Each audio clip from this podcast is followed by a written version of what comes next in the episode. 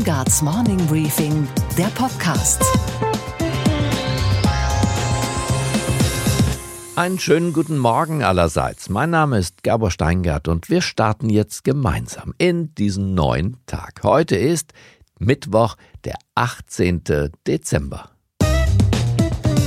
Und wir gehen nach Hamburg und zwar direkt zum Spiegel, wo eine 26 Jahre zurückliegende Geschichte jetzt das Nachrichtenmagazin einholen könnte. Guten Abend, meine Damen und Herren. Eine Woche nach der Antiterroraktion von Bad Kleinen hat Bundesinnenminister Seiters heute persönliche Konsequenzen gezogen. Seiters übernahm die politische Verantwortung für die Fehler und erklärte überraschend seinen Rücktritt. Wer soll diese politische Verantwortung übernehmen, wenn nicht ein Minister? Der Rücktritt, so das Innenministerium, sei kein Eingeständnis, dass der mutmaßliche RAF-Terrorist Grams tatsächlich von GSG 9 Beamten durch einen Kopfschuss exekutiert worden sei, wie Zeugen behaupten. Zwei Karrieren, die innerhalb kürzester Zeit beendet wurden. Es ging um den GSG 9 Einsatz gegen die Terrororganisation RAF. Es ging vor allem um den Verdacht, dass brave GSG 9 Beamte den Terroristen Wolfgang Grams gezielt per Kopfschuss hingerichtet haben sollten. Befördert worden war diese ungeheuerliche Geschichte, die den Staat aufs Schwerste beschädigte, nein, diskreditierte durch den Spiegel und dessen damaligen Starreporter Hans Leindecker. Denn der hatte angeblich einen Informanten, der die Hinrichtung bestätigte was später mehrfach widerlegt wurde von der Staatsanwaltschaft und von den Gerichten. Denn die kamen zu dem Ergebnis, dass Grams sich selber erschossen hatte. Der Spiegelmann gab sich reumütig. Der Bundesinnenminister ist gegangen. Der Generalbundesanwalt musste gehen. Und eigentlich, wenn es ganz gerecht zugegangen wäre, hätte auch ich gehen müssen. Und warum berichten wir heute Morgen neu darüber? Weil der Fall neu aufgerollt wird. Der Spiegel hat eine interne Untersuchungskommission gebildet, die ja eigentlich die Fälschungen von Klaas Relotius untersucht haben sollte und das auch getan hat. Und diese Untersuchungskommission muss jetzt erneut aktiv werden. Sie hat bereits die Fährte aufgenommen.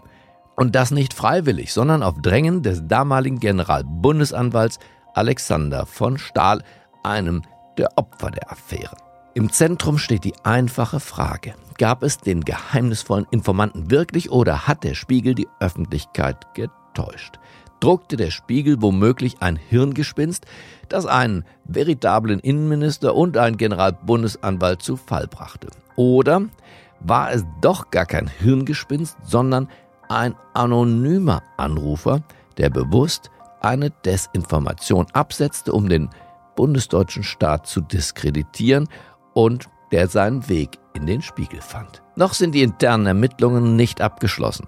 Der Spiegel ist beweispflichtig. Es geht um das wichtigste Kapital einer jeden journalistischen Institution. Vertrauen. Unsere Themen heute. Bundesgesundheitsminister Jens Spahn spricht über seine großen Ambitionen im europaweiten Kampf gegen den Krebs und wie er die Kommunikation im Gesundheitswesen von der Steinzeit ins 21. Jahrhundert befördern möchte. Ein sicheres Netz im Netz zu etablieren, dass Praxen, Kliniken, Pflegeheime sicher miteinander kommunizieren können. Heute ist das meistgenutzte Kommunikationsmittel das Fax. Und ein Fax ist so sicher wie, wie eine Postkarte am Ende des Tages. Außerdem, der Ökonom Jürgen Mattes rechnet gleich sehr anschaulich vor, wie wir die Marktmacht der Chinesen falsch einschätzen und was das wiederum für die Außenhandelspolitik der Bundesrepublik bedeuten kann. Da sind wir im Moment bei 7 Prozent der Exporte, die nach China gehen. Aber anders gewendet, 7% bedeutet, dass 93% immer noch mit anderen Ländern machen. Unsere Börsenreporterin Sophie Schimanski berichtet, warum Suppen, Deo-Sticks und Reinigungsmittel den Anlegern an der Wall Street gerade kein Glück bringen. Und wir sprechen darüber, warum Supermarktkunden in Neuseeland neuerdings einmal pro Woche in schummrigem Licht und nahezu absoluter Stille einkaufen können. Und wir sind Zeuge, wie die zauberhafte Mariah Carey ihr ganz persönliches Weihnachtswunder erlebt. Wenn Jens Spahn in wenigen Tagen in den Weihnachtsurlaub startet, wird er mit sich zufrieden sein können. Wenige der Kollegen im Kabinett haben so viele Vorhaben auf den Weg gebracht wie er. Spahn zieht zu Felde gegen die Bürokratie im Gesundheitswesen, gegen zu hohe Krankenkassenrücklagen und auch gegen den Pflegenotstand. Und weil ein großer Feldherr ja bekanntlich nie genug Schlachtfelder haben kann, hat er sich jetzt auch noch dem großen Kampf gegen den Krebs verschrieben. Mühsam, notwendig, aber verdienstvoll. Mein Kollege Michael Bröker wollte Näheres dazu erfahren und hat darüber mit Jens Spahn gesprochen. Schönen guten Tag, Herr Minister Spahn. Schönen guten Tag, Herr Bröker. Hallo. Vielen Dank, dass wir bei Ihnen sein dürfen in Ihrem Büro. Wir wollen über Krebs reden, Herr Spahn. Wenn man im privaten Umfeld mit Menschen über Krebs spricht, kennt jeder irgendeinen im Familien- oder Freundeskreis, der betroffen ist. Sie eigentlich auch?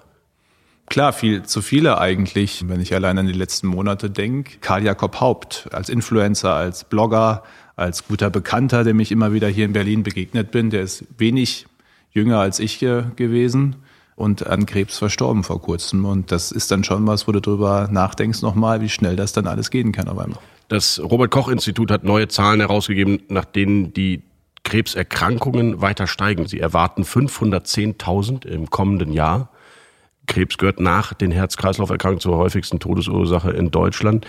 Warum ist der Kampf gegen Krebs noch so zäh? Ja, weil es ein sehr schwieriger, ein sehr harter Kampf äh, ist.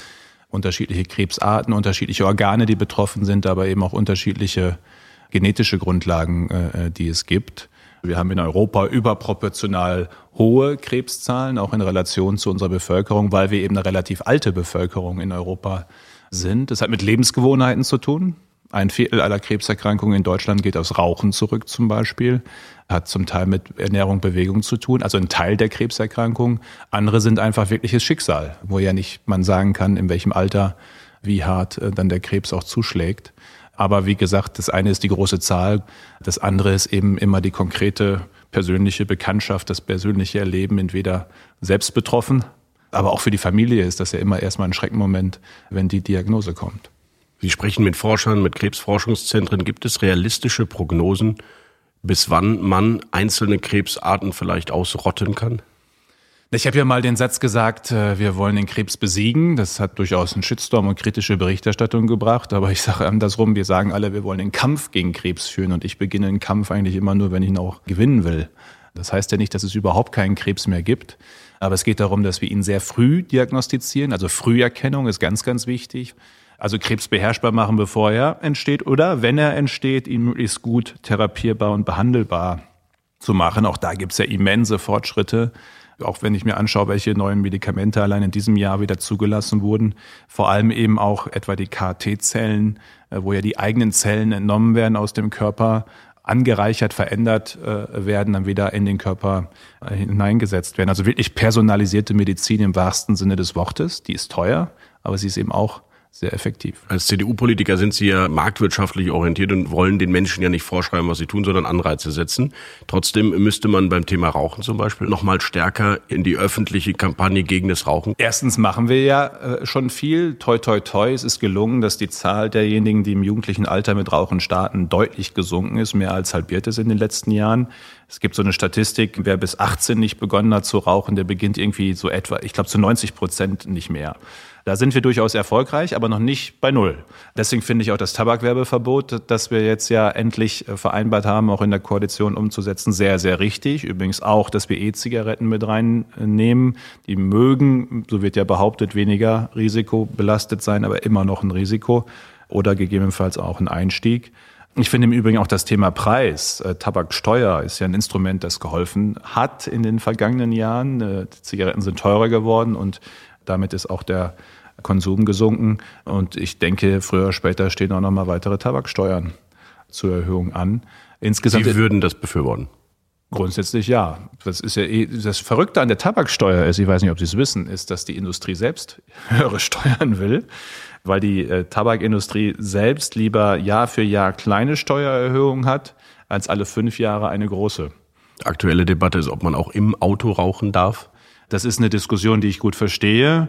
Allerdings ist natürlich die Frage irgendwann, was kommt als nächstes? Noch die Frage, ob ich in der Wohnung rauchen darf oder, äh, oder nicht. Ich setze jedenfalls stärker erstmal auf Aufklärung, Information und Preissignale.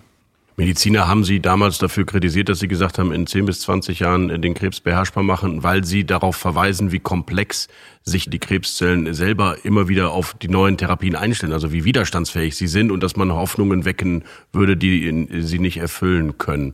Teilen Sie diese Kritik? Ich kann sie einerseits insofern nachvollziehen, dass das natürlich nicht darum geht, irgendwelche welche illusorischen Hoffnungen zu wecken. Andersrum geht es mir aber darum, Ambitionen zu haben. In Deutschland und ja auch in Europa. Wenn zu Recht die Kommission, auch Ursula von der Leyen, auch das Europäische Parlament die Krebsforschung, den Kampf gegen Krebs als einen der Hauptmotive auch für europäische Zusammenarbeit nehmen, also dann wünsche ich mir schon Ambition dass wir Ambitionen haben und dass wir Ziele erreichen wollen. Und, und wenn es immer jetzt heißt, äh, das ist unser neues Mondlandungsprojekt, würde ich mir vor allem wünschen, dass wir das auch im Bereich von, von Krebs und Krebsforschung äh, miteinander suchen. Weil, wissen Sie, es geht ja auch darum, dass wir mal zeigen, es macht einen Sinn, dass wir in der Europäischen Union zusammenarbeiten. Also es, ich sage immer, die Frage, ob es einen Euro-Finanzminister gibt oder nicht, die hat hier für die allermeisten Bürger echt wenig Einfluss oder Auswirkungen an der Stelle. Das ist so eine Institutionendebatte in Brüssel. Die Frage, ob wir die Kräfte bündeln, um Krebs zu besiegen, um zu beherrschen, besser behandelbar zu machen, hat Auswirkungen auf Millionen Menschen in Europa. Und das können wir eben natürlich besser, wenn wir es über den ganzen Kontinent machen. Also Geld, aber vor allem mit dem Geld auch Vernetzung möglich zu machen der Forschungsinstitutionen. Vernetzung ist für die Forscher meistens eine Vernetzung von Daten. Man braucht so viele Therapiedaten, Patientendaten wie möglich, um etwas zu finden. Nun sind wir in Deutschland ja ein sehr ängstliches Volk, was den Datenschutz betrifft. Sie haben mal den Satz gesagt, Datenschutz ist nur etwas für Gesunde. Stimmt das? Naja, übertriebener Datenschutz ist jedenfalls etwas, was es uns schwer macht, Kranken zu helfen. Also es gibt eine ethische Frage bei der Nutzung von Daten, aber ich finde, es gibt auch eine ethische Frage bei der Nichtnutzung von Daten. Und wenn wir Daten nutzen können, das Zusammenführen von Daten von Diabetikern, von Krebspatienten, von Bluthochdruckpatienten, dann hilft das ja vor allem eben kranken Menschen. Und ich glaube sowieso, dass Datenschutz, und jetzt zwar, ich meine nicht aus Staatssicht, sondern aus persönlicher Sicht, wenn ich richtig krank bin, was relativeres wird. Dass man bereit ist, auch Informationen und Daten von sich selbst zu teilen, wenn man weiß, es hilft mir dann in der Therapie, es hilft in der Forschung an der Stelle. Es soll eine persönliche Entscheidung bleiben, natürlich. Aber ich finde, wir müssen sie zumindest mal möglich machen. Wenn zum Beispiel Google Fitbit kauft, wenn ein amerikanischer Großkonzern noch mehr Gesundheitsdaten sammelt, auch von deutschen und EU-Bürgern, und daraus Profit macht, weil die Daten werden ja mit anderen Daten verbunden und dann weiterverkauft oder für Werbemaßnahmen oder was auch immer genutzt, keine Debatte nirgends. Wenn wir einen staatlichen Rahmen setzen, um äh, anonymisiert Daten für Forschung zu nutzen und der Profit sozusagen bei den Patienten ist, der Mehrwert da ist, um besser zu behandeln, Riesenskandal. Wenn wir weiter so unsere Datenschutzdebatten führen, dann brauchen wir auch keine Digitalisierungsministerien mehr machen, dann brauchen wir auch keine Strategien mehr machen, dann brauchen wir im Zweifel auch keine Podcasts mehr machen, weil dann kaufen wir alles nur noch in den USA. Aber das Misstrauen gegenüber dem Staat kommt ja irgendwo her.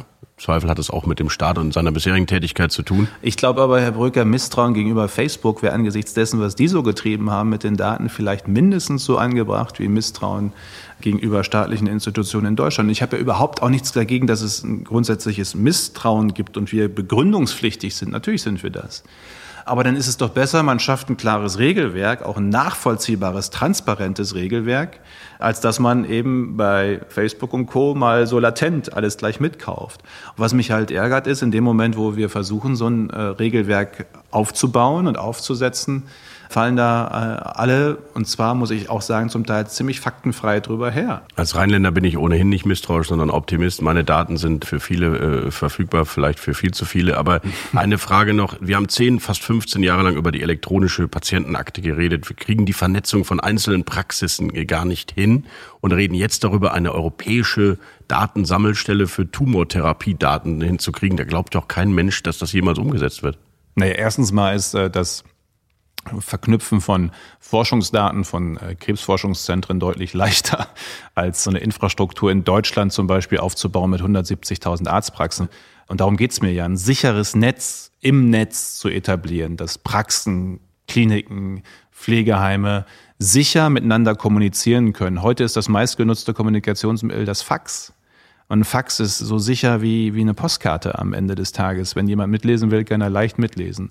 Dass wir also so ein Netz aufbauen, da sind wir gerade dabei, dass alle Praxen angeschlossen werden, in der Folge alle Kliniken, Apotheken. Und der zweite Teil ist ja dann, eine elektronische Patientenakte aufzubauen, die tatsächlich dann in Teilen eben auch auf Servern liegen muss natürlich. Aber es sind dann Server in Deutschland. Aber dafür müssen wir halt überhaupt mal was aufbauen. Sonst bleibt uns am Ende irgendwann nur noch übrig, bei Apple einzukaufen. Ich meine, bei der Huawei-Debatte geht es immer darum, kaufen wir jetzt in China oder vielleicht was in den USA. Die eigentliche Frage müsste doch sein, warum produzieren wir sowas eigentlich nicht mehr, mehr in Europa?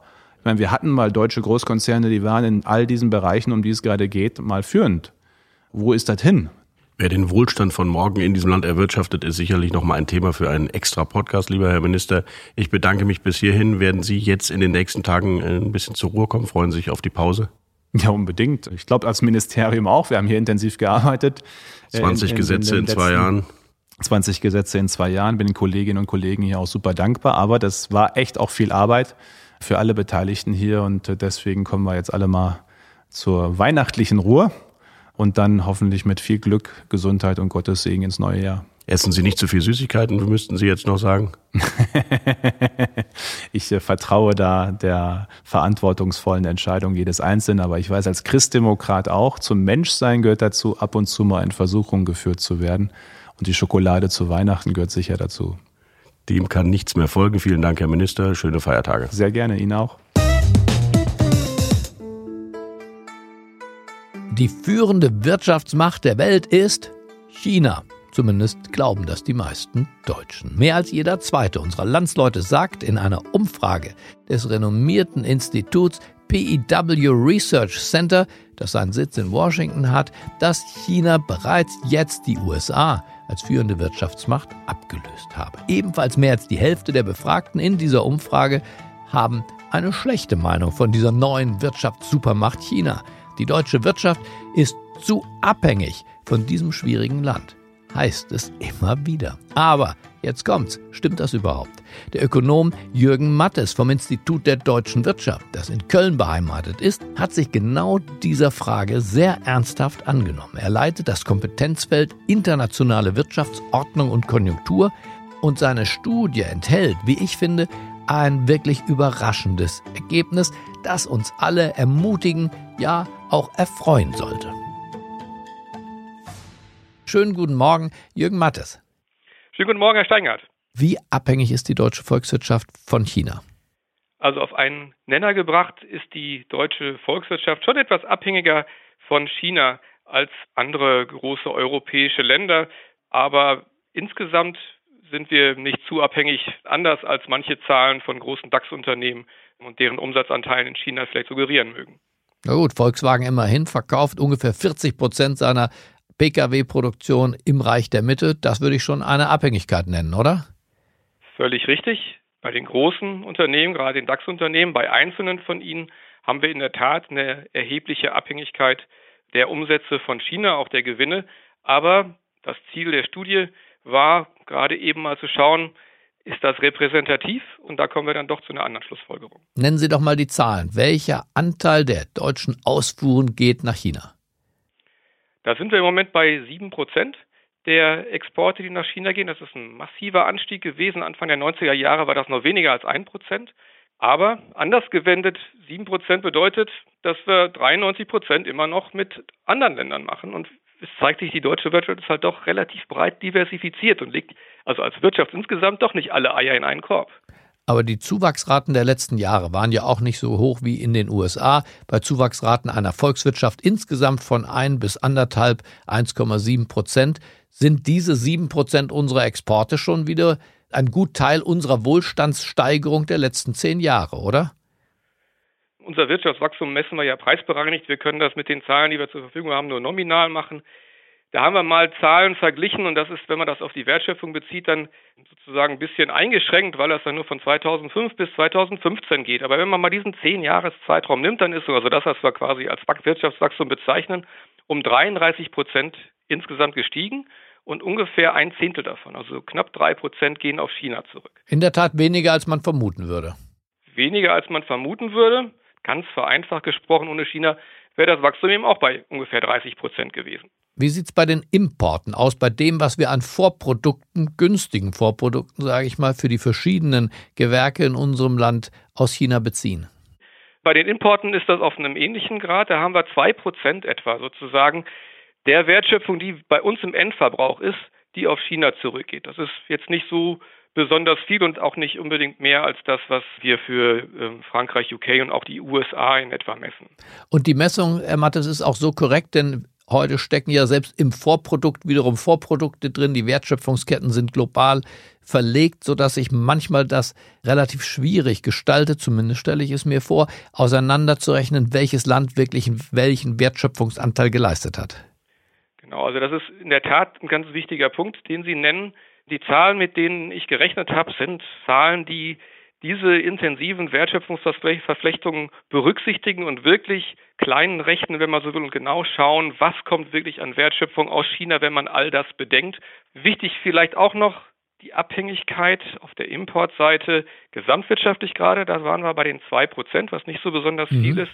Wenn wir in die Elektroindustrie und gerade im Bereich so Computer und ähnliches schauen, dann haben wir doch deutlich höhere Abhängigkeitsgrade von China. Also da muss man schon möglicherweise genauer hinschauen und da kann man schon von einer größeren Abhängigkeit reden. In Amerika ist ja eine Diskussion in Gang gekommen unter dem Stichwort Decoupling. Das heißt, dass man die zwei Rivalen, die Weltmacht Nummer eins, die alte Weltmacht Amerika, die neue Weltmacht, vielleicht neue Weltmacht China, wieder etwas stärker separiert, decoupelt, auseinanderknüpft. Wie sehen Sie das für Deutschland?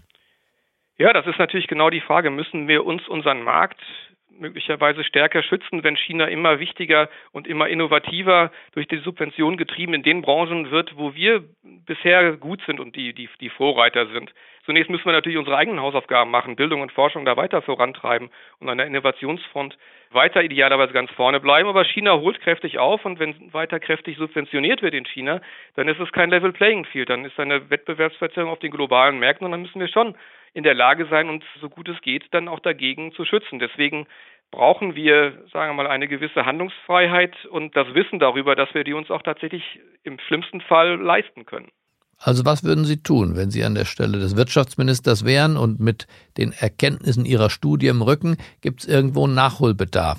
Ja, wir haben ja neulich jetzt schon gehört, dass der Bundeswirtschaftsminister das Außenwirtschaftsgesetz nochmal einen Schritt weiter verschärfen will nach verschiedenen Schritten in diese Richtung mit Blick auf die Einbeziehung kritischer Technologien, wenn ausländische Käufer bei deutschen Unternehmen einsteigen wollen. Und sagen wir mal, wenn wir in einem Szenario sind, wo wir tatsächlich befürchten müssen, dass ausländische Investoren, seien sie aus China, insbesondere dann den Technologietransfer als Hauptmotiv anstreben, dass wir dann doch etwas genauer hinschauen und möglicherweise auch dann einschreiten können. Also ich glaube, dass dieser Schritt grundsätzlich in die richtige Richtung geht. Allerdings müssen wir aufpassen, dass wir natürlich nicht Investoren grundsätzlich abschrecken. Am Ende hängt viel bei der Umsetzung dieser Schritte vom Kleingedruckten ab, dass nicht neu unnötige Bürokratie geschaffen wird.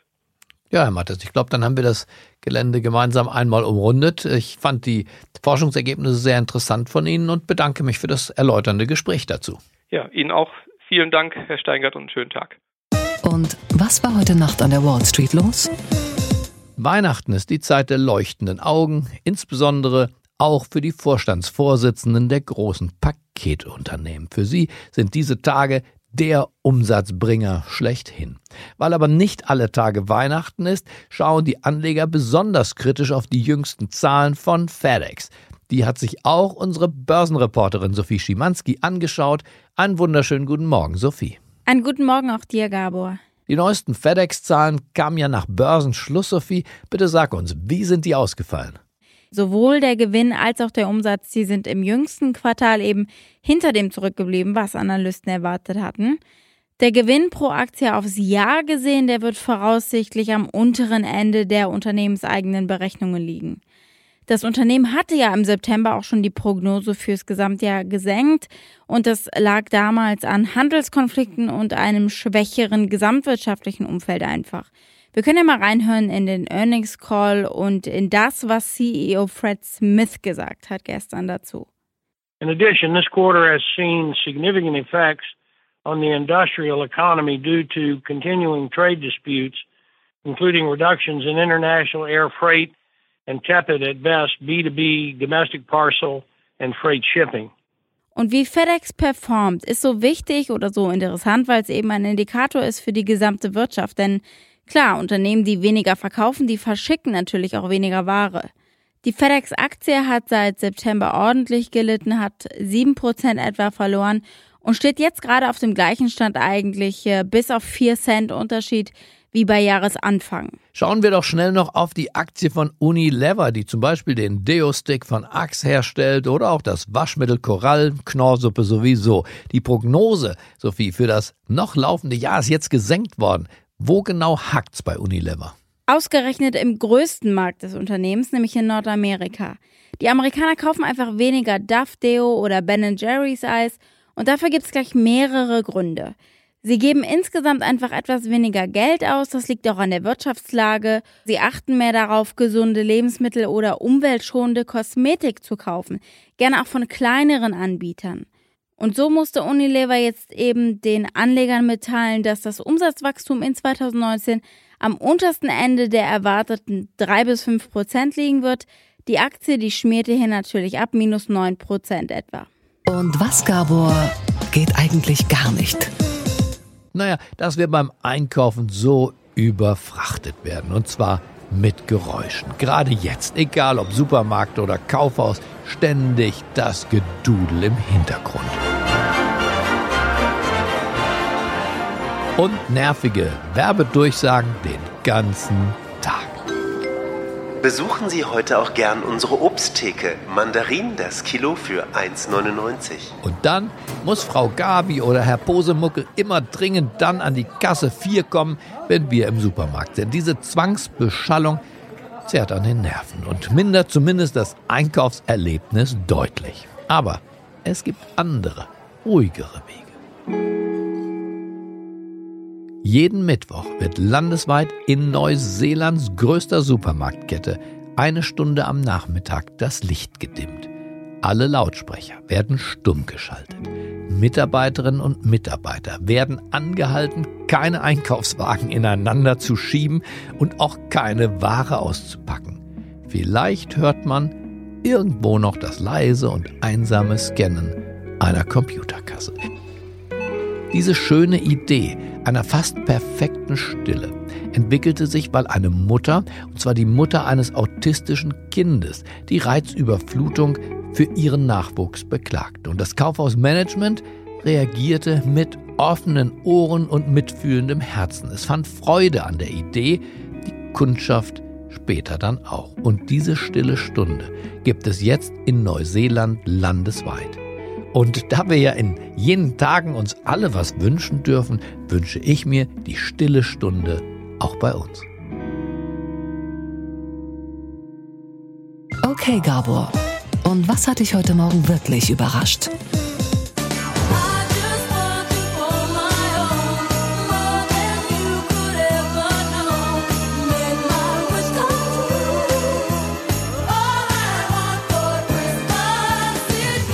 Dass eine gewisse Mariah Carey aus dem Bundesstaat New York erst jetzt, und zwar 25 Jahre nach der Veröffentlichung ihres Weihnachtsklassikers All I Want for Christmas Is You, ihren Seelenfrieden machen kann. Und zwar mit dem Song, aber vor allem auch mit ihrem Land. Denn fast überall war dieses Lied schon Nummer 1 im letzten Vierteljahrhundert. In Frankreich, Kanada, Portugal, Norwegen, eigentlich überall, nur eben nicht in den USA. Bis jetzt. Nun führt der Song offiziell die Spitze der Top 100 Billboard Charts an. Mariah Carey war erleichtert. Sie twitterte dazu nur drei Worte. We did it. Ich wünsche Ihnen einen schwungvollen Start in diesen neuen Tag und mit der Besinnlichkeit warten wir vielleicht einfach noch ein paar Tage. Bleiben Sie mir gewogen. Es grüßt Sie auf das Herzlichste. Ihr Gabor Steingart.